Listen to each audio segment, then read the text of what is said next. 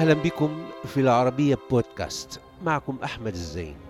روافد لهذا الأسبوع بعنوان عالم من بلادي إطلالة على سيرة ونتاج عالم الاجتماع العراقي علي الوردي. وذلك عبر خماسية وثائقية تتضمن قراءات لنخبة من المفكرين والباحثين. أهلا بكم في الجزء الثالث. من خماسية علي الوردي. إن الشعب العراقي منشق على نفسه وفيه من الصراع القبلي والطائفي والقومي أكثر من أي شعب عربي آخر. وليس هناك من طريقة لعلاج هذا الانشقاق أجدى من تطبيق النظام الديمقراطي.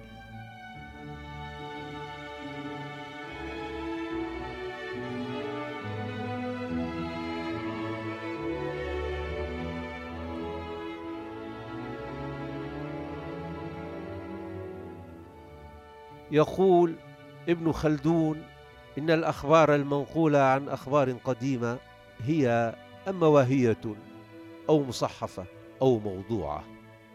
وهذا ما انتبه إليه علي الوردي حين تصفح وقائع التاريخ في كتب القدماء وفكر في أحوال مجتمعه.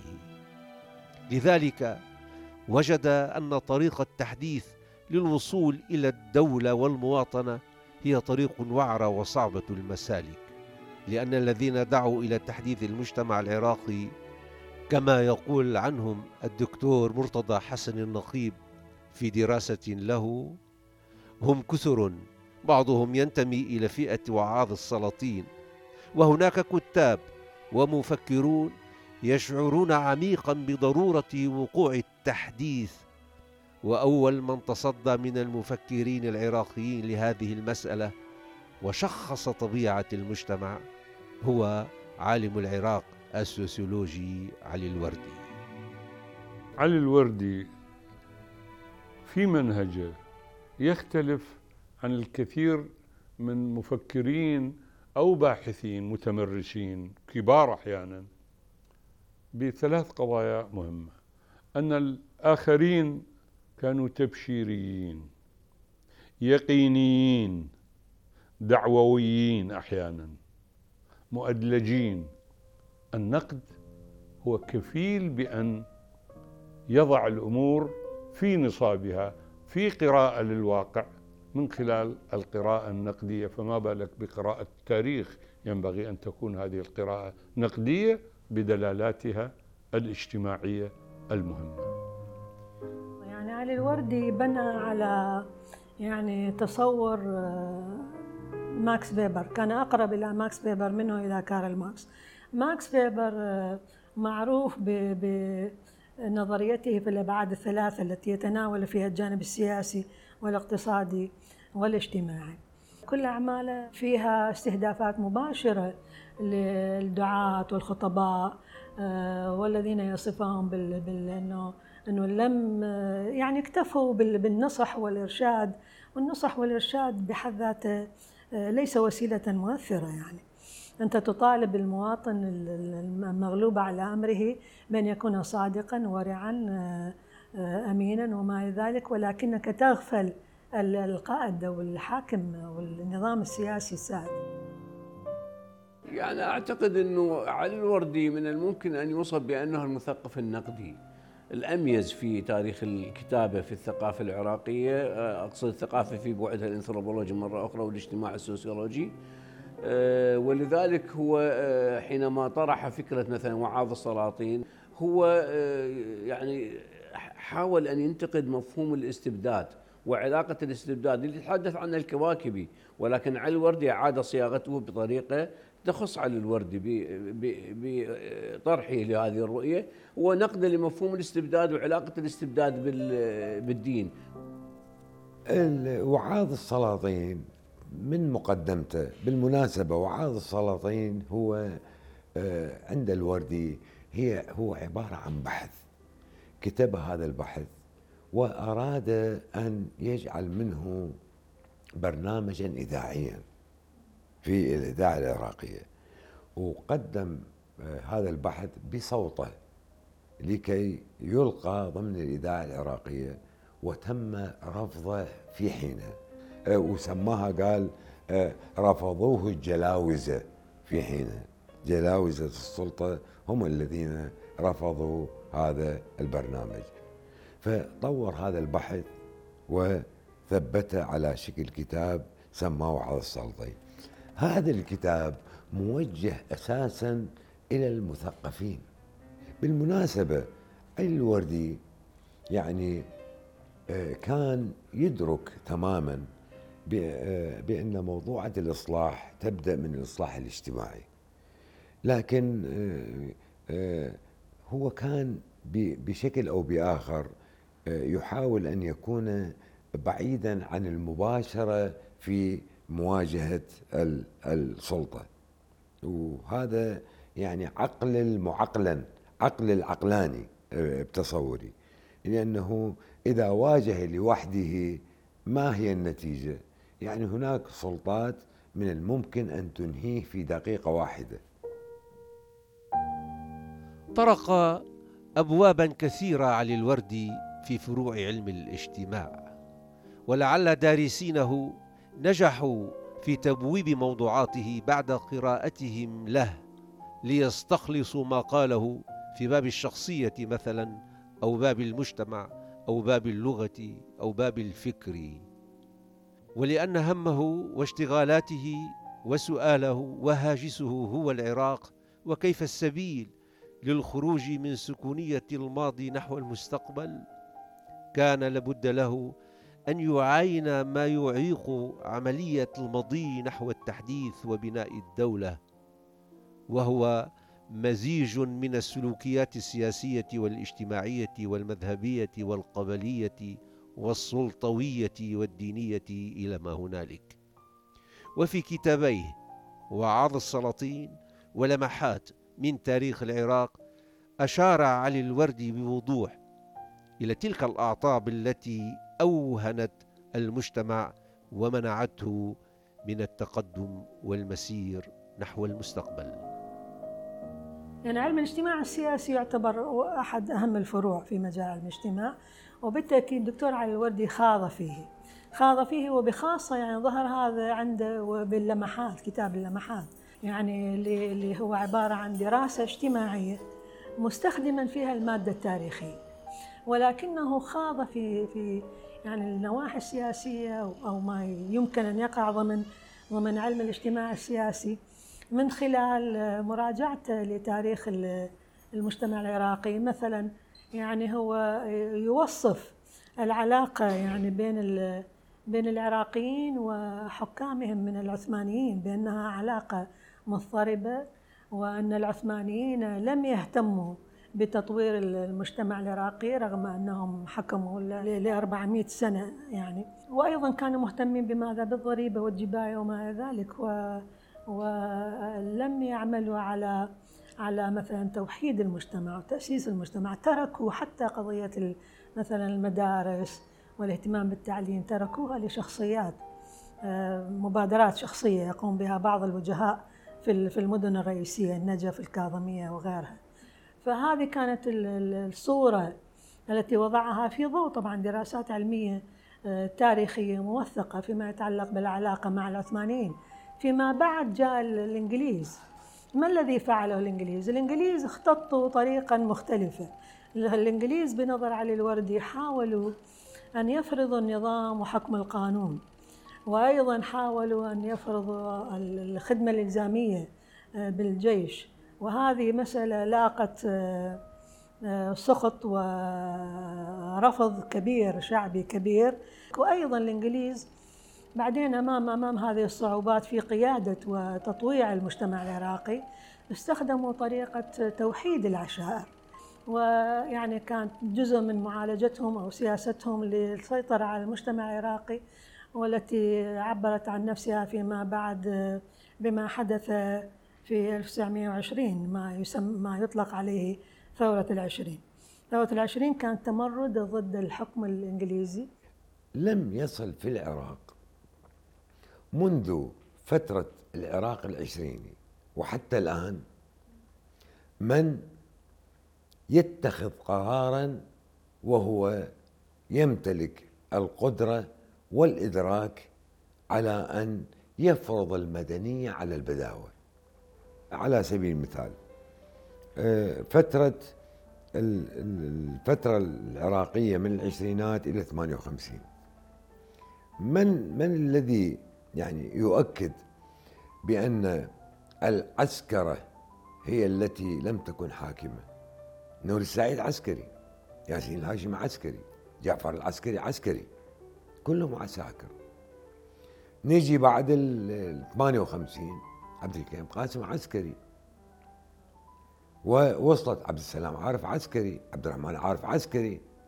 صدام حسين الوحيد اللي كان مدني ولكنه تعسكر. يعني مع الاختلاف ما بين صدام ونور السعيد نور السعيد عسكري أراد أن يتمدن. صدام حسين مدني أراد أن يتعسكر. فالسبب اللي آه، يسأل أنه لماذا هكذا هذه المجتمعات لم تعرف حتى هذه اللحظة إلا الحياة في طريق مشروع الدولة. العراق لم يكن ولم يصل حتى الآن إلى شيء اسمه الدولة.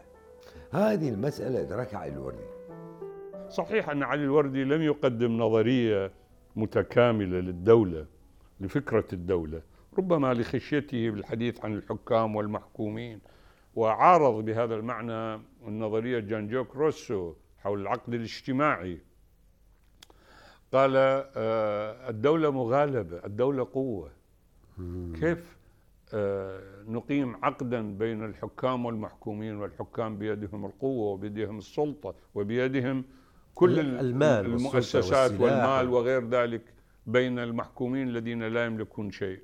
ولذلك هو افترض أن ما قال به آه، جانجاك روسو ربما يصلح لأوروبا أو لفرنسا. وفي لا يصلح لا يصلح ربما لمجتمعاتنا. أخذ من نظر الاعتبار قراءة للتاريخ العربي من زاوية سوسيولوجية. قرأ التاريخ العربي هو من زاوية سوسيولوجية هو اشتغل على علمين في آن واحد. على علم التاريخ باعتباره وقائع لكن هذه الوقائع ليست مفصولة. الوقائع لها دلالات سوسيولوجية اجتماعية. قرأ الدلالات الاجتماعية في علم التاريخ. من زاوية أيضا أنثروبولوجية من زاوية علم الإنسان وتطور الإنسان وفكر الإنسان وعقل الإنسان. لذلك هو بهذا المعنى قريب من من هابرماز الذي يقول الذي يقول أن يعني لا بديل عن العقل وما يغير بعض المعادلات سيكون بالعقل أيضا أي بالعقل نغير العقل. ما أنتجه العقل نعم. الديمقراطية لم تنشأ في الأمم الحديثة من جراء أفكار صبيانية. إنما هي في الواقع نتيجة معارك طاحنة قامت بها الشعوب في وجوه الحكام المستبدين وتاريخها عبارة عن سلسلة متلاحقة من الثورات التي لا نهاية لها. الوردي لم يشتغل في السياسة ولم يشتغل في احزاب سياسيه ولكنه انطلق أنا بتصوري من ثلاثة منطلقات. ليصل بالنتيجة إلى السياسة. هو تحدث عن فرد وتحدث عن مجتمع وتحدث عن إدارة هذا المجتمع وفق سلطة. فعندما تحدث عن الفرد أراده فردا مواطنا لأنه يعرف في العراق الأفراد أربعة أنواع. هناك تابع وهناك من الزبانية وهناك من الرعايا وهناك من المواطنين. وهذه حتى اللحظة. لماذا نستذكر على الوردي لأنه يعني أكد على أمور ما زالت قائمة حتى الآن. الآن عندما نلاحظ الخريطة الاجتماعية للأفراد في العراق سنلاحظ بأن هناك فرد هو من الرعايا وآخر هو من الأتباع وآخر هو من الزبانية والرابع هو من المواطنين. علي الوردي أراد الفرد أن يكون مواطنا. المسألة الثانية الجماعات. علي الوردي نظر إلى الخارطة الاجتماعية للجماعات وهو نحن نعرف علم الاجتماع يدرس فلسفة الجماعات. نظر إلى الجماعات الموجودة هي جماعات تقليدية. مذاهب عوائل قبائل عشائر هكذا رآها. هذه ما تبني دولة. الجماعات اللي تبني الدولة هي أحزاب مؤسسات مجتمع مدني. هذه المسألة لم تكن متوفرة بالشكل الناضج. لا أقول لا أنفيها ولكن لم تكن متوفرة بالشكل الناضج. موضوعة السلطة اللي هي الركيزة الثالثة في البعد السياسي لأفكار علي الوردي. السلطة اللي يتحدث عنها هي سلطة لابد وأن تكون سلطة تتمتع بالمقبولية آه، يعني استحضار لتجارب غربية اللي هي موضوعة المقبولية بالانتخابات. تحدث علي علي الوردي عن موضوع ضرورة التمثيل لتولي الشأن العام من خلال الانتخابات. تحدث عن هاي المسألة. وفسر أن واقع الحال هو واقع غريب عن وجود فرد مواطن لأن الأفراد الموجودين أربعة أشكال في العراق ويتحدث عن موضوع أن الجماعات في العراق هي مو كلها عصرية أكو جماعات تقليدية وهي الغالبة. وتحدث عن سلطة هي ليست سلطة تمثيلية منتخبة تتمتع بالمقبولية بالانتخابات. أنا أعتقد لا هو مهمته هو بوصفه عالم اجتماع. هو لم يدخل بنمط ما يمكن تسميته علم الاجتماع السياسي وهو أقرب لما يمكن الحديث عنه عن علم الاجتماع المعرفة وبالتالي هو مهمته تحليل المجتمع. ولكن في مضمر المكتوب آه، عن هو الحديث ما هي الدولة؟ الدولة هي يعني مجموعة السلطات والمجتمع. ولا تخلو كتابات عن الوردي من هذه الإشارات سواء لنقد السلطة وعلاقتها مع المجتمع أو سواء لنقد المجتمع نفسه وعلاقته بالتاريخ. البعد السياسي في كتاباته هو موجود وبالتالي حينما ذكرت أنه يدافع عن الصفصطائيه فبالتالي هو يدافع عن نسبية المعرفة وأيضا يدافع عن حرية التفكير. حينما نقول نسبية المعرفة أنني حينما أفكر في قضية وأعتقد برأي ما أنت من الممكن أن تعتقد برأي آخر. وهذه هي النسبية. علي الوردي يدافع عن هذه النسبية وبالتالي هو يدافع عن حرية التعبير وعن حتى عن مفهوم الديمقراطية. وأنا أعتقد إنه علي الوردي هو من الأوائل الذين أوائل المفكرين العراقيين طرحوا مفهوم الديمقراطية وكانت له له قناعة أن المجتمعات مثل مجتمعاتنا اللي هي تعاني من التخلف وال غياب التعليم صعب فيها تطبيق الديمقراطية. لذلك هي تحتاج إلى فترة زمنية آه، لكي تتعلم مبادئ الديمقراطية لأن الديمقراطية ليست منهج بقدر ما هي أسلوب حياة. يقول علي الوردي: لا أنكر إن تحقيق النظام الديمقراطي في الوقت الحاضر سوف لا يخلو من العنف والضعف خلوا تاما فالشعب العراقي ليس في مقدوره أن ينقلب بين عشية وضحاها إلى شعب ديمقراطي رصين كالشعوب التي سبقته في مضمار الديمقراطية. بل يحتاج إلى زمن يمارس فيه النظام الديمقراطي مرة بعد مرة وهو في كل مرة سيكون أكثر كفاءة فيه واعتيادا عليه من المرة السابقة. الدكتور علي الوردي لم يكن اختصاصه الدولة. لا. كان اختصاصه علم الاجتماع. ما كان يريد أن يتدخل في السياسة مباشرة ولا في مسائل الدولة. فلذلك تناوله للديمقراطية أيضا كان بهذه الطريقة.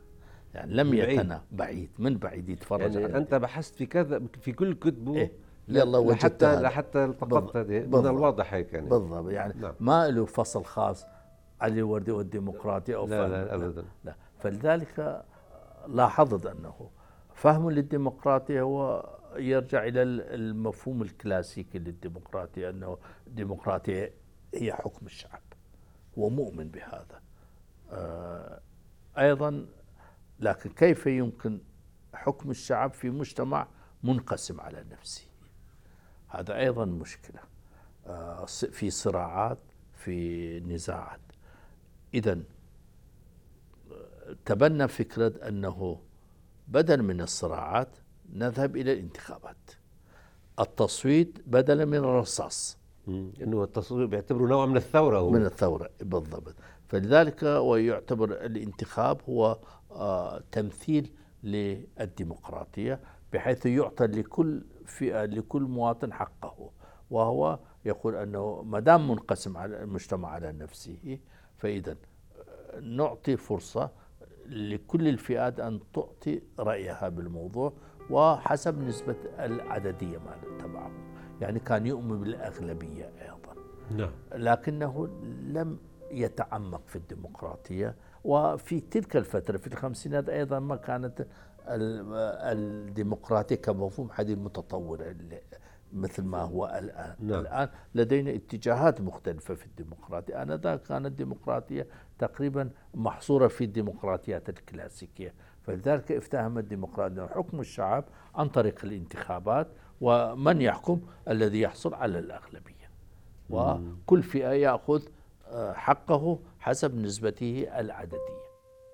إن ثوار الأمم الديمقراطية يستخدمون التصويت بدلا من الرصاص.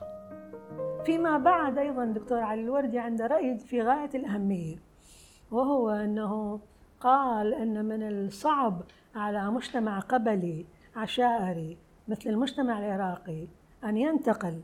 هذا الحكي يعني هذا الكلام طبعا قبل ما يعني قبل الاحتلال يعني توفى قبل قبل الاحتلال في 2003 ولكنه حذر من الانتقال من النظام الاستبدادي إلى النظام الديمقراطي بصورة فورية ومباشرة.